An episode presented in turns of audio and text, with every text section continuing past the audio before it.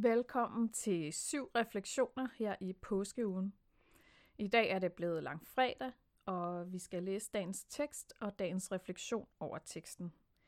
I dag der skal vi læse fra Lukas kapitel treogtyve, vers et til seksoghalvtreds. Et langt stykke om begivenhederne langfredag. Hele forsamlingen rejste sig og førte Jesus hen til Pilatus, den romerske guvernør, hvor de fremlagde deres anklager. Vi finder manden her skyldig i at få folk på afveje, sagde de. Han vil forhindre os i at betale skat til kejseren, og så hævder han, at han er konge, ja, at han er selveste Messias. Pilatus vendte sig mod Jesus. Er du jødernes konge? Spurgte han. Det er dig, der siger det, svarede Jesus. Jeg kan ikke se, at han er skyldig i noget, sagde Pilatus, henvendt til de ledende præster og alle de mange mennesker. Men de lagde bare endnu mere pres på Pilatus. Han hisser folk op overalt i Judæa, når han underviser, klagede de. Han begyndte i Galilæa, og nu er han også nået hertil. Det fik Pilatus til at spørge, om Jesus var fra Galilæa. Og da han fandt ud af, at Jesus kom fra det område, der hørte under Herodes Antipas, sendte han Jesus videre til ham. Herodes var også i Jerusalem på det tidspunkt og blev glad, da han så Jesus. Han havde længe ønsket at møde ham efter alt det, han havde hørt om ham.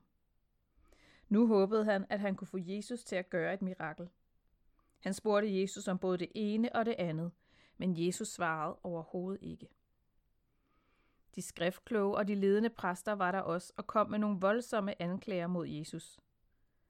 Så begyndte Herodes og hans soldater at håne og spotte ham, og til sidst klædte de ham ud i en skinnende hvid kappe og sendte ham tilbage til Pilatus. Fra den dag blev Herodes og Pilatus allieret, selvom der tidligere havde været fjendskab mellem dem. Så kaldte Pilatus igen rådet og folket sammen og sagde, I har overgivet mig manden her, og anklagede ham for at skabe uro i befolkningen.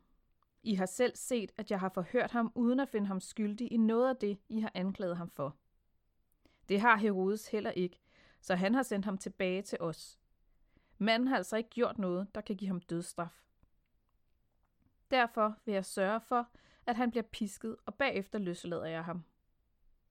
Guvernøren skulle nemlig frigive en fange i anledning af påsken. Det fik folk til at råbe i munden på hinanden. Væk med ham, vi vil have Barabbas løsladt i stedet. Barabbas var en oprører fra byen, der sad fængslet for mord. Men Pilatus ville helst løslade Jesus og prøvede igen at tale forsamlingen til fornuft. Men folk råbte bare, han skal op på korset, han skal op på korset. For tredje gang sagde Pilatus til dem, hvad er det, han har gjort? Jeg kan ikke se, at han er skyldig i noget, der berettiger til dødsstraf. Derfor løslader jeg ham, når han har fået sin pisk. Men folk råbte højere og højere og insisterede på, at Jesus skulle hænges op på korset, og til sidst fik de overtaget. Pilatus gav efter og besluttede at gå ind på deres krav. Han løslod oprøreren og morderen Barabbas fra fængslet, som folk forlangte, og lod dem få deres vilje med Jesus. Så førte de Jesus afsted. Undervejs greb de fat i Simon fra Kyrene, der kom forbi på vej hjem fra marken. De løftede Jesus' kors op på ryggen af ham, så han kunne gå bagefter og bære det. Mange mennesker fulgte efter, blandt dem mange kvinder, der gik og græd over ham. Jesus vendte sig om og sagde til dem, Jerusalems kvinder, I skal ikke græde over mig. Græd hellere over jer selv og jeres børn. Der kommer en tid, hvor I vil sige, Gid vi var barnløse og aldrig havde født eller ammet. I vil bede bjergene om at styrte sammen over jer, og højene om at skjule jer. For hvis man behandler det friske træ sådan her, hvad vil man så ikke gøre ved det visne? To forbrydere blev ført afsted sammen med Jesus for at blive henrettet. Og da de kom til det sted, der hedder Kranjepladsen, hængte soldaterne Jesus op på korset. De to forbrydere blev også sømmet fast på hver sit kors, den ene til højre for ham og den anden til venstre. Far, tilgiv dem, de ved ikke, hvad de gør, sagde Jesus. Så trak soldaterne lod om hans tøj og delte det imellem sig. Folk stod og så til, mens lederne fra rådet hånede ham. De sagde, andre har han reddet. Lad ham nu redde sig selv, hvis han da virkelig er den Messias, Gud har udvalgt. Soldaterne kom også hen og gjorde nar af ham. De rakte sur vin op til ham og sagde,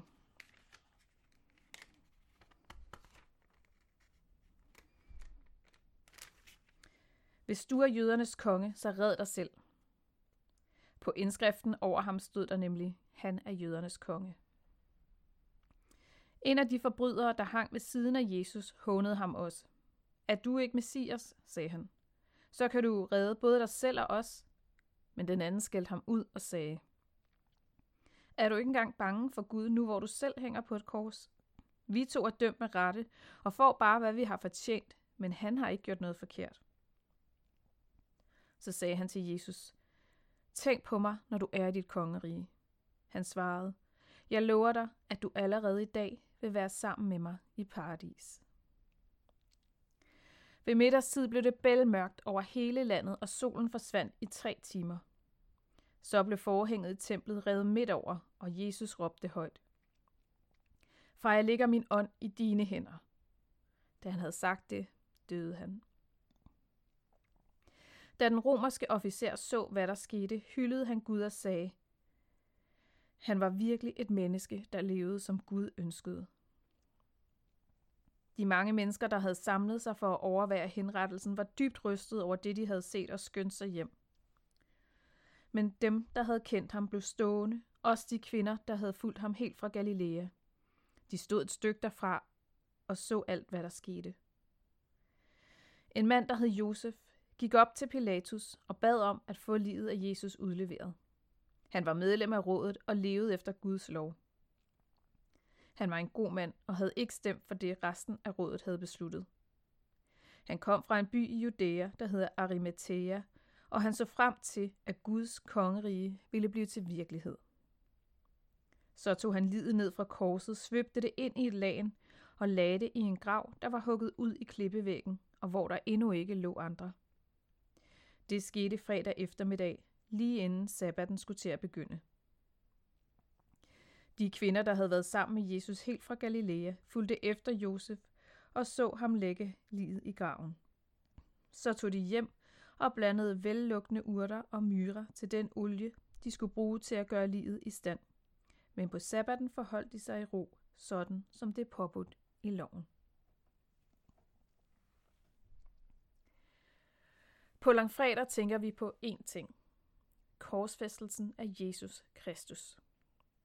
Det er epicentret for den kristne tro.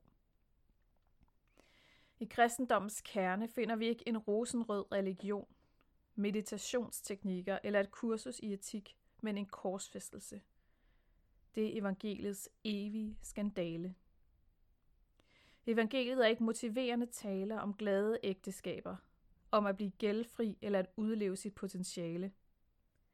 Alt dette hører til den bredere verden af lommefilosofisk visdom, og det er fint så langt som det rækker, men det har lidt eller intet at gøre med evangeliet. Evangeliet handler om korset, og korset er en skandale. Da apostlen Paulus fortalte korinterne, at han havde bestemt sig for ikke at kende noget blandt dem, undtagen Jesus Kristus og ham som korsfæstet, så indrømmede han, at korset ofte blev betragtet som en skandale og tåbelighed. Sådan er det. Et hvert forsøg på at gøre kristendommen mindre fornærmende og mere velsmagende ved at nedtone korset er et forræderi af Jesus Kristus selv. Så i dag ser vi mere end andre dage uafvigeligt hen på Kristus som korsfæstet. At gå dybt ind i korsets mysterium er at møde den største åbenbaring af, hvem Gud er. For på trods af korsets og dødens grimme mishandling, for på trods af, at korsets og dødens grimme mishandling har efterladt ham uk- ukendelig, er Kristus på korset paradoksalt nok den klareste åbenbaring af, hvem Gud er. At fortolke korsets betydning er mere end et livsværk. Faktisk har det, og vil det forblive kirkens arbejde i årtusinder. Korset er den stadigt voksende åbenbaring af, hvem Gud er, og det kan ikke opsummeres i en simpel formel. Det er dødsstødet til de simple forsoningsteorier, der søger at reducere korset til en enkelt betydning. Korset er mange ting. Det er højdepunktet af Guds selvafsløring. Det er guddommelig solidaritet med al menneskelig lidelse. Det er udskamningen af magter og myndigheder. Det er det punkt, hvorfra Satan bliver drevet ud af verden. Det er den død, hvor igennem Kristus overvinder døden. Det er afskaffelse af krig og vold. Det er den højeste demonstration af Guds kærlighed. Det er genskabelsen af verden omkring en kærlighedsakse. Det er den vedvarende model for medlidende kærlighed, som vi skal følge. Det er det evige øjeblik, hvor verdens synd bliver tilgivet. Korset er ikke tilfredsstillelsen af en vred og gengældende Gud. Korset er ikke der, hvor Jesus frelser os fra Gud, men hvor Jesus åbenbarer Gud som frelser. Korset er ikke det, som Gud påfører Jesus for at tilgive, men hvad Gud i Kristus udholder, mens han tilgiver.